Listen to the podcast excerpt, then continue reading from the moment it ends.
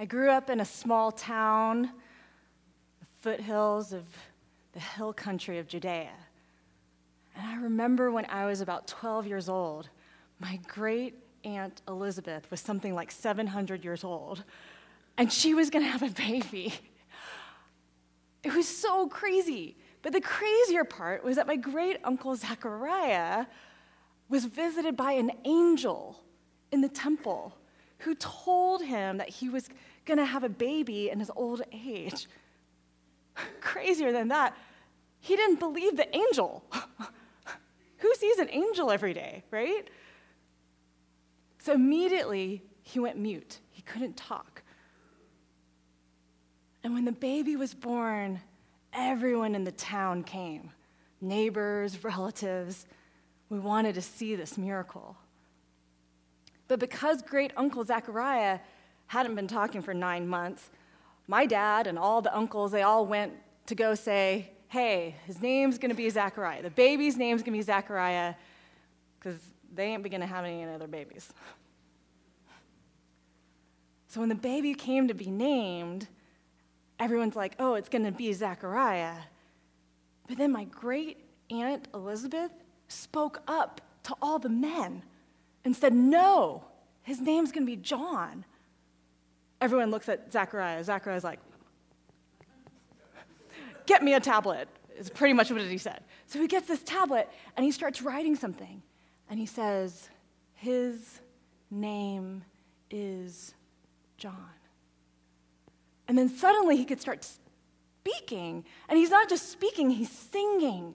And he's singing this song, and I don't remember all the words, but I mean, I just remember that last part a guide to the way of peace. Peace is the only thing I remembered because peace is what I wanted the most. I mean, you guys know, uh, I mean, Israel was under Roman military occupation. The rich oppressed the poor. The rich got richer. The poor got poorer. There was corrupt politicians and officers. There was violence. There was hate groups. Everything was so political. Everything was so polarized. But you guys know nothing about that. For us in the rural hill country, I was just trying to make ends meet. We were in the middle of a recession. The news of what was happening in our nation's capital, man, it impacted our daily lives. A guide to the way of peace. I grew, grew up in a Jewish home. Uh, I knew what peace was. In, in my language, peace was a greeting. Shalom, we would say. But shalom had many more meanings. Shalom didn't mean that there was just this absence of hostility. Shalom meant that we were actively, actively working for one another's benefit baby John would be the way of shalom. And that kind of stuck with me. Everybody was wondering, what is this child going to be? I was just wondering what I was going to be. I mean, man, I was like 12. I, I was almost a grown man. I was going to be 13. I needed to decide what should I do? What am I going to be? And hey, man, there wasn't a lot of options.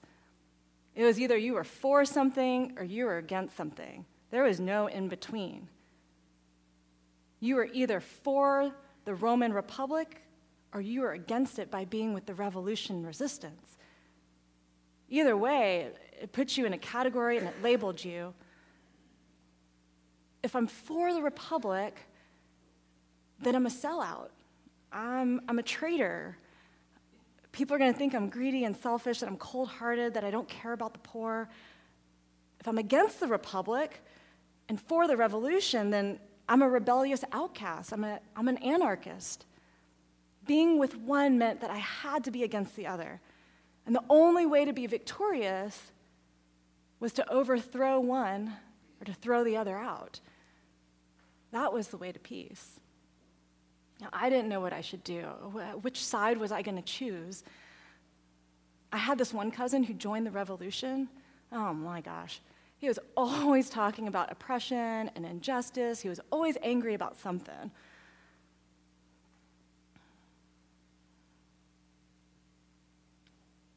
He rolled with the revolutionaries.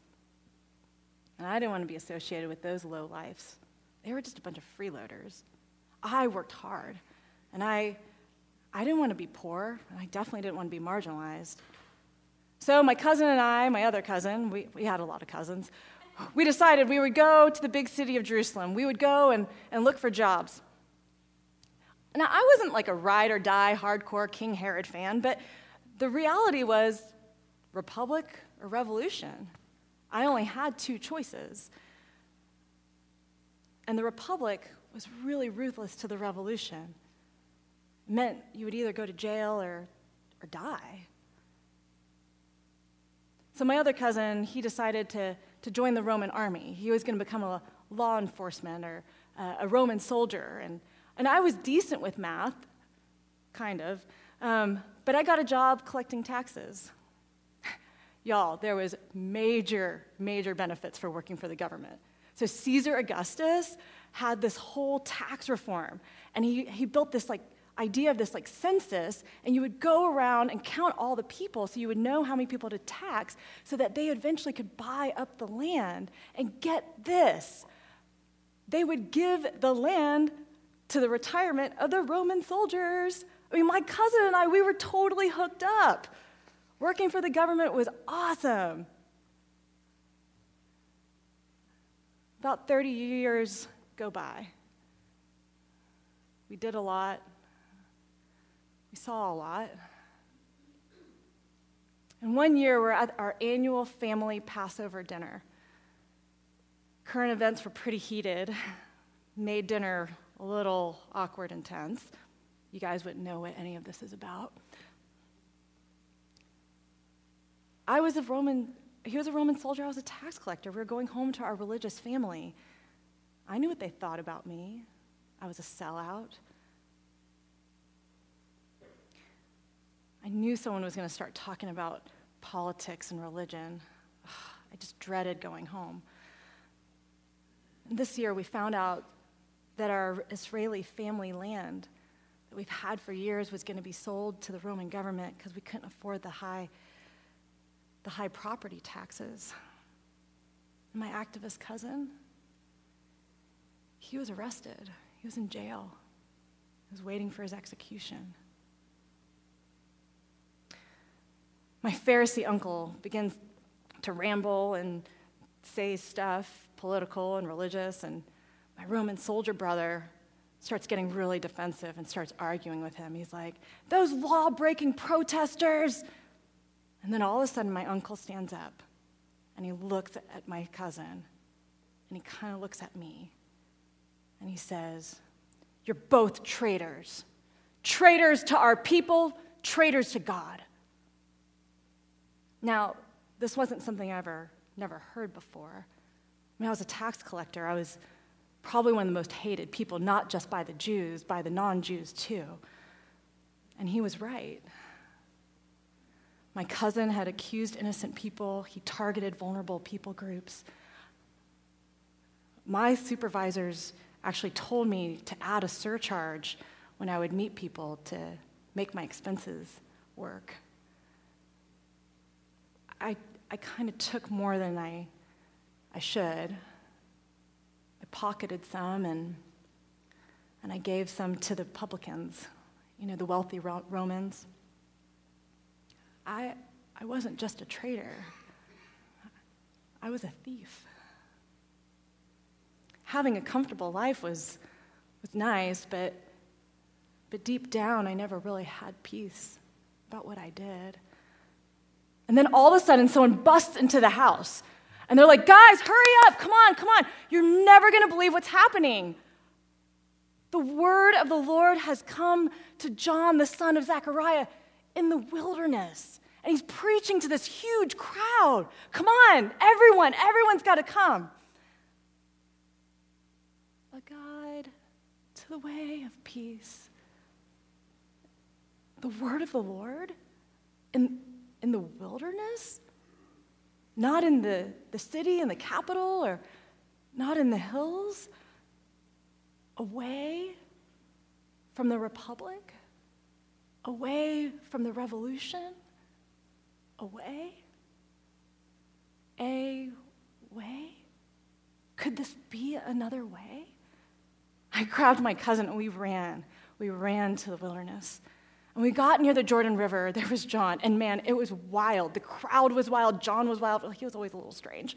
But he was shaggy and dirty, and he had camel fur.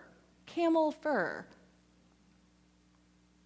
He was, he was peaceful. He was clear.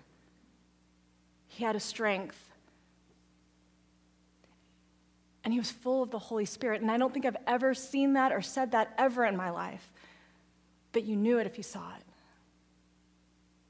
But was even crazier and more astounding was, y'all, there was huge mobs of people, people who hated each other, people who were revolution and republic, all together listening and longing for the word of God. There were some of the most religious people, like, like my uncle, the Pharisee, who was there, and, and the most sinful people, like me, a tax collector. There were people with the most power, like the Roman soldiers, and there were people with the least power, like the widow and the foreigner and the orphan. And it just didn't make sense. It was wild. Man, you were either for something or you were against something. Republic or revolution, and if John was for the poor, wouldn't he be against their oppressors like me? And if you were for the Pharisees, wouldn't you be against their enemies?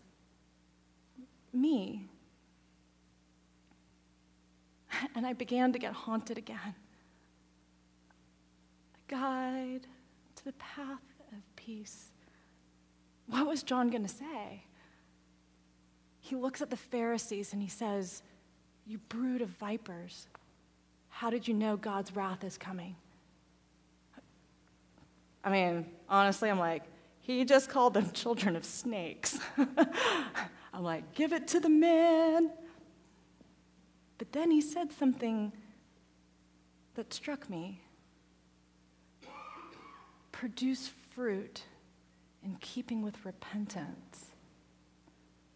Now, I was a tax collector, usually to farmers. So, I mean, I was around a lot of that. I knew what fruit meant. It meant that it was this thing that comes out and is produced after the harvest, after the work and the toil. It's the thing that comes out of you to feed others, that you give, to nourish. The fruit of repentance. The, the appropriate response to repentance was to bear fruit. And the Pharisees didn't say anything, but all of a sudden the crowd starts shouting, What should we do? What should we do? John, tell us, what should we do?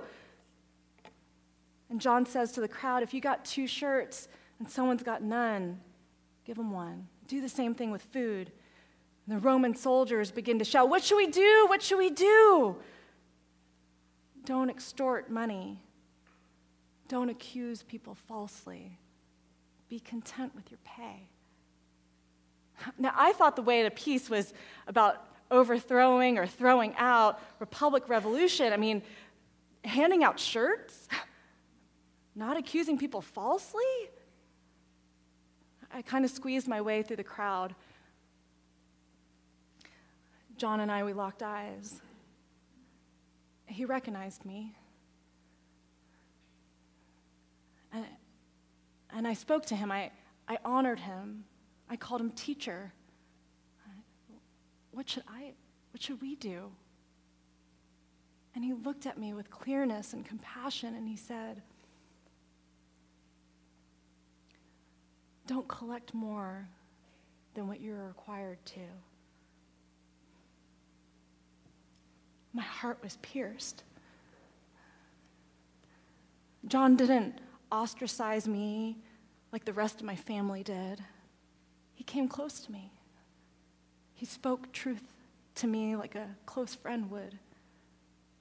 I wanted to give back everything I stole. I wanted to apologize to everyone I treated terribly. I began to repent, and town by town, and person by person, and faces and faces. And as the tears fell, so did my shame. I began to feel peace. A guide to the way of peace.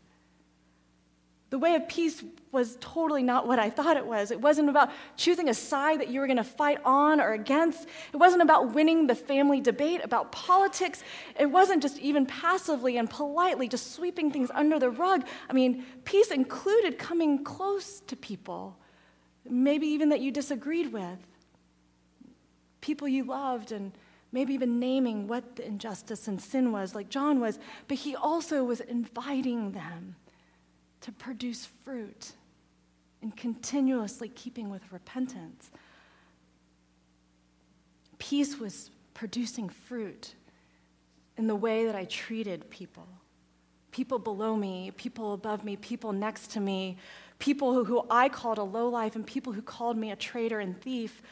It was giving a shirt and food and not falsely accusing people, not taking more than what was required for my gain and their loss, this was shalom.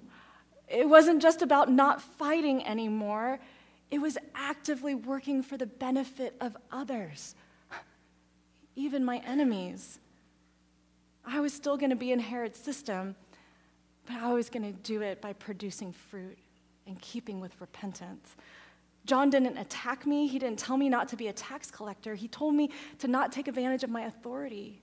He didn't tell my cousin to not be a Roman soldier. He said, Don't abuse your power. The fruit of my repentance was to have a fair business practices, to be fair to my neighbors, even my enemies. Living for God meant that I had to live my life differently. And this was shalom for me. For me, for all of us, for our whole community. God was doing something new. And the new way of peace wasn't about for or against. The new way of peace was all about with. Who I was with and who was with me. Emmanuel, God with us. And this was my way to peace.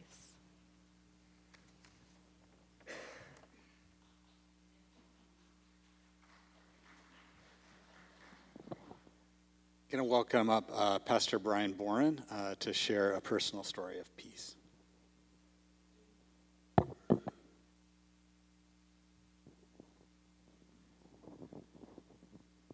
So I had to pull over at least twice on my way to worship practice. This particular morning, I didn't know if I was going to make it to church.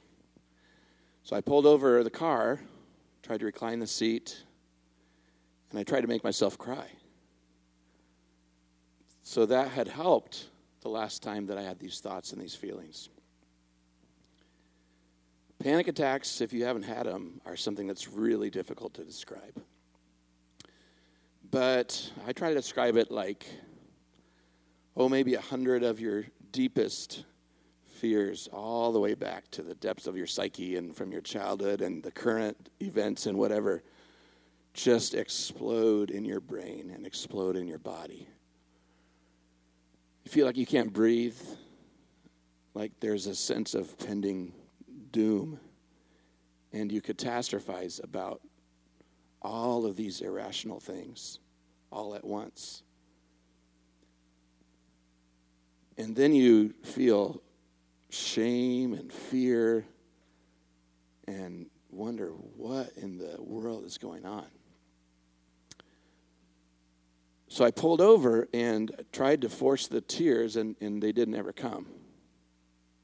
But I looked at my watch and realized the worship team's waiting for me, so I kept driving until I had to pull over again. Tried to slow down my breathing, tried to lie there and relax. Can still picture the parking lot that I pulled into. Tears didn't come the second time either. Made it to worship team very frazzled. I think probably it looked like I'd been crying. Um, and sort of shared with the team that morning what happened on the way to practice. And they prayed with me and listened. And, and one of my one of the members of the team that day said, Oh, yeah, I had that happen in my 20s. It happened a bunch of time when I was waiting for the bus downtown. I was like, What in the world? I'd never heard of anyone else that could relate to the, these, these things that were happening that I didn't know what they were yet. So um, I was grateful to find some camaraderie with one of my team members, and we had practice and kind of made it through the worship uh, service at a, in a very heightened state of anxiety.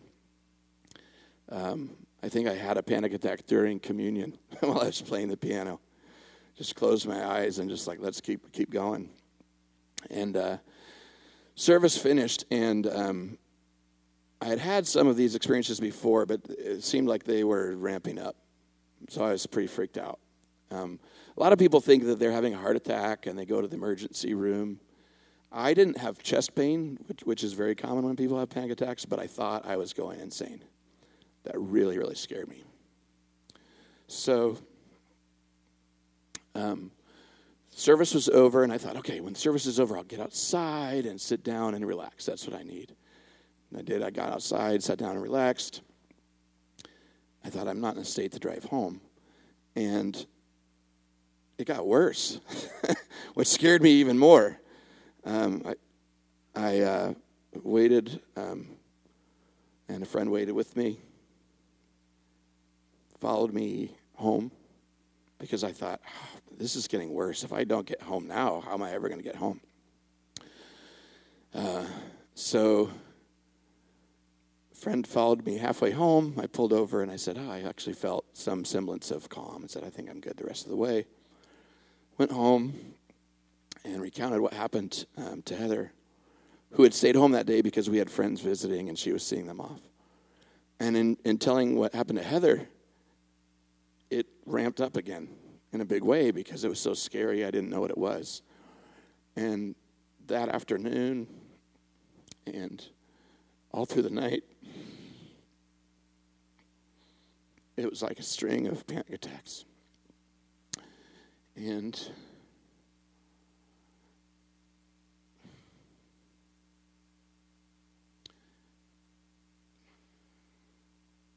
fears surfaced that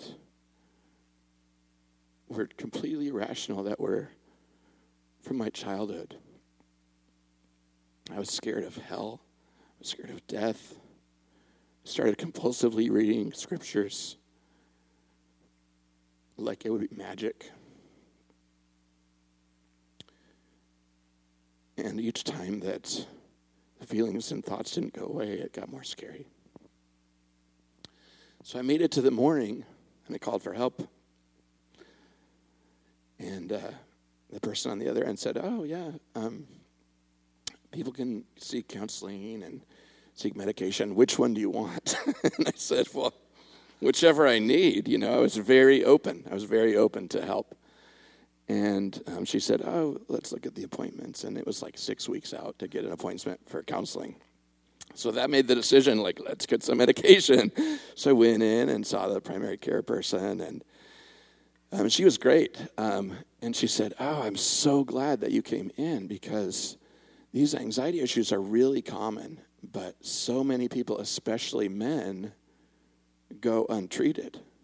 They don't come in for help. And I thought, how in the world can you experience what I've experienced over the last 24 hours and not get help? And um, she said, Oh, well, people just self medicate. They just use alcohol or drugs. Self medicate. They're too ashamed. So, um, so I got help. I got I got medication. She said, "Let's go on meds for six months." And um, so that, I have lots of other stories to tell, which I will refrain from doing now. If you're interested, I'd be happy to to go on um, with you at another time. But this day um, was a marker for me. It was a marker. It wasn't the first time that I had had panic attacks, but it was sort of to the degree and frequency that I, I sought help, and then I actually found out what was going on. I had some definition. And why would I share this when we're talking about peace? So, this marker for me was the paradoxical beginning of my journey of peace. Through the furthest thing from peace that I've ever known. It was a marker and it was a paradox because um, finding peace is something that's always been an important driver in my life. For those of you Enneagram fans out there, I'm a nine, the peacemaker. And, and uh, for nines, but for lots of people, you know, we try to seek peace, right? We try to seek peace, but we, we often learn to seek peace in ways that are less than helpful. And it's paradoxical because a lot of times the more we try to seek peace or make peace happen, the further away we get from it. Because we seek peace from avoiding things that are painful, or we avoid things that are difficult, or we avoid conflict. Or maybe we don't avoid, but we cover them up with little, little addictions or little pleasures or little escapes of various kinds. And for a lot of this, this is lets us get by, and we, we achieve some semblance of um, pseudo peace through those things. But when you have something that disrupts those little pseudo peace patterns, for me, it was these panic attacks, but for you, it might be something else. But when that gets disrupted, it doesn't work anymore. And so all the deep fears, anxieties, thoughts that I try to keep down and at bay just boom, just exploded in my mind and in my body. So it was a paradoxical journey for which I'm really thankful today. Because for me, um, what I've learned is, is finding God and finding God's peace does not come from looking for and going toward peace.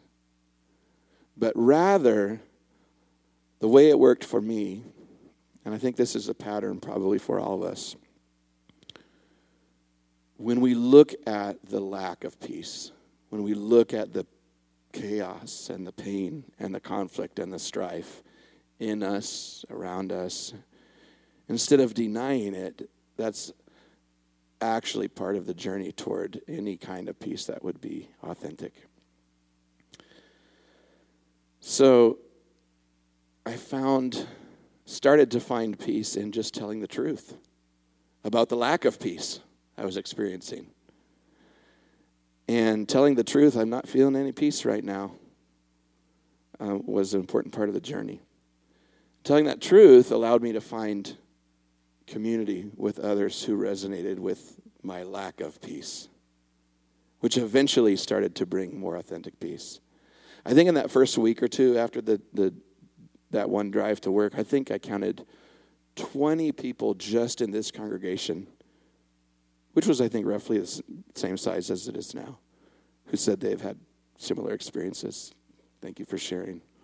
And if I look at the years since then, especially in the advent of social media, um, when anxiety issues would pop up again, because they, for me, would, would go away and then kind of pop up again.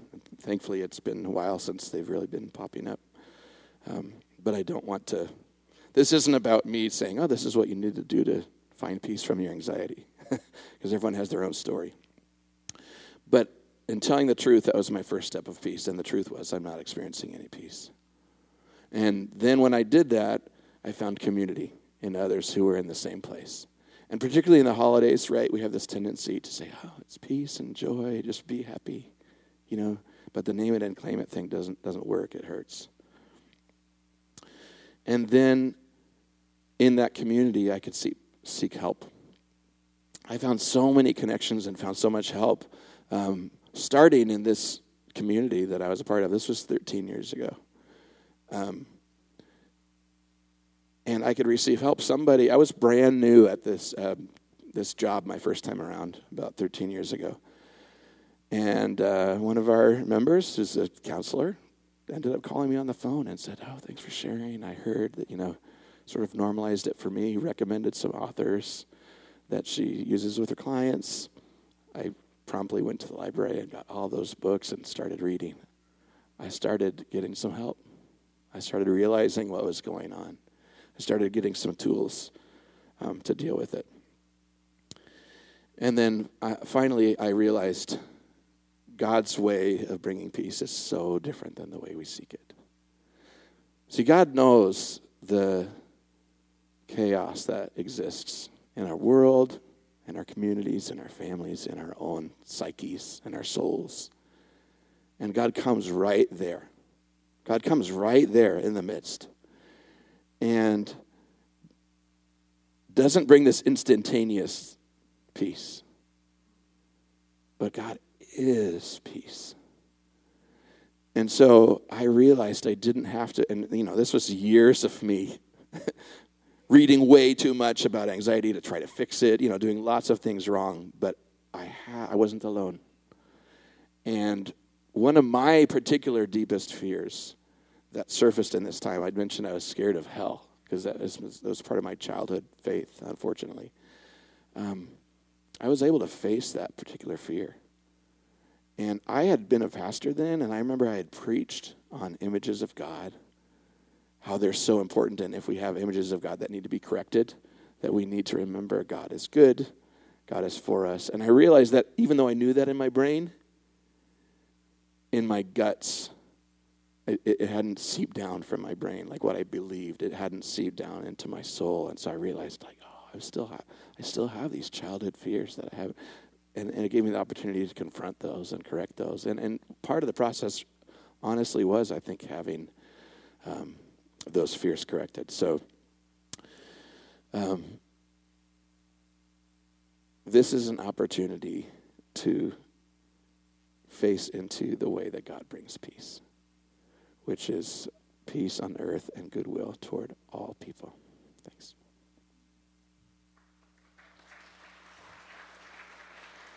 Thank you, Brian. We're going to have one more story of uh, peace from Pastor Jaron Wadsworth.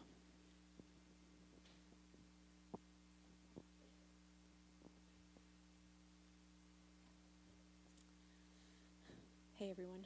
Um, so, my relationship with my dad has always been a difficult one. From the time I was born, my dad made a series of choices that made it really difficult to be in a relationship with him. And uh, so much so that when I was eight years old, my mom, my sister, and I had to leave um, him. And then from that point on, my dad was in and out of my life, um, but mostly out of my life. Um, when I was in college, my dad started getting his life back together, and I decided I wanted to try to build a relationship with him. So one summer in, between college, I took a job at a camp outside of LA so that during the weekends I could go visit my dad and my stepmom. And so one weekend I was getting ready to go see him, and I get a panicked phone call from my dad. And he says, We have to move this weekend because there's a problem with my green card, and I have to go to the Iran- Iranian embassy in New York. So I was like, okay, in one weekend. Okay, we'll move you. So I go. Um, well, I was thinking about how this weekend could look.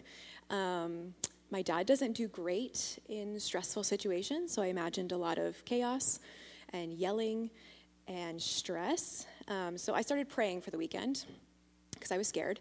So I started praying a lot of things, I'm sure. But the one thing I remember praying um, was that I would be, that God would be in me a sense of peace, that when I walked into the apartment, I'd be like an air freshener for peace. Not spreading good smells, but spreading peace. Um, so I remember praying that. And then the weekend came, and it was exactly as I expected, only worse because they had not even started packing yet. So I came in and I started packing, um, and my dad would come in and he would yell, and then he'd get in a fight with my stepmom, and then he'd go smoke a cigarette. And then my stepmom would be so overwhelmed with the fight that she'd go lay down. So I packed their entire apartment by myself. I stayed up late, I got up early, and I packed their whole darn apartment by myself. Um, so the weekend ended, and I was exhausted, and I was overwhelmed and very discouraged. And to add insult to injury, their car broke down, and I had to walk the two and a half miles to my pickup point for my camp pickup with my duffel bag through the streets of LA. So I was about to get ready to start walking the streets. And my stepmom said something to me, and she said, You know what? It's the strangest thing. From the minute you walked into the apartment, I just felt this sense of peace. And I just looked at her, dumbfounded. And I was like, you know, you pray and you're like, you really hope that God answers your prayers. But then when He answers them, like word for word, you're like, oh my goodness. I was totally dumbfounded, but I also learned a really interesting thing about peace that weekend. I'd always thought that peace was the absence of chaos, but rather, peace was God in the chaos. It was Jesus in me that was the peace in that chaos. And it made me think of the Jesus of Jesus's birth story. Um, it was chaotic. You know, G- they were in a new town when Jesus was born, with not around his her his, her family, and then they no room, so they got they you know gave birth in an animal stable, super gross, and then they ha- were threat of death. They had to flee in the night with a newborn or with a you know infant, and uh, that sounds really chaotic to me. But yet we celebrate peace during this time in Advent. And it's not because there was no chaos or a lack of, of hard things. It was because Jesus came into the chaos. And that's why we celebrate peace, is that Jesus is with us in the chaos.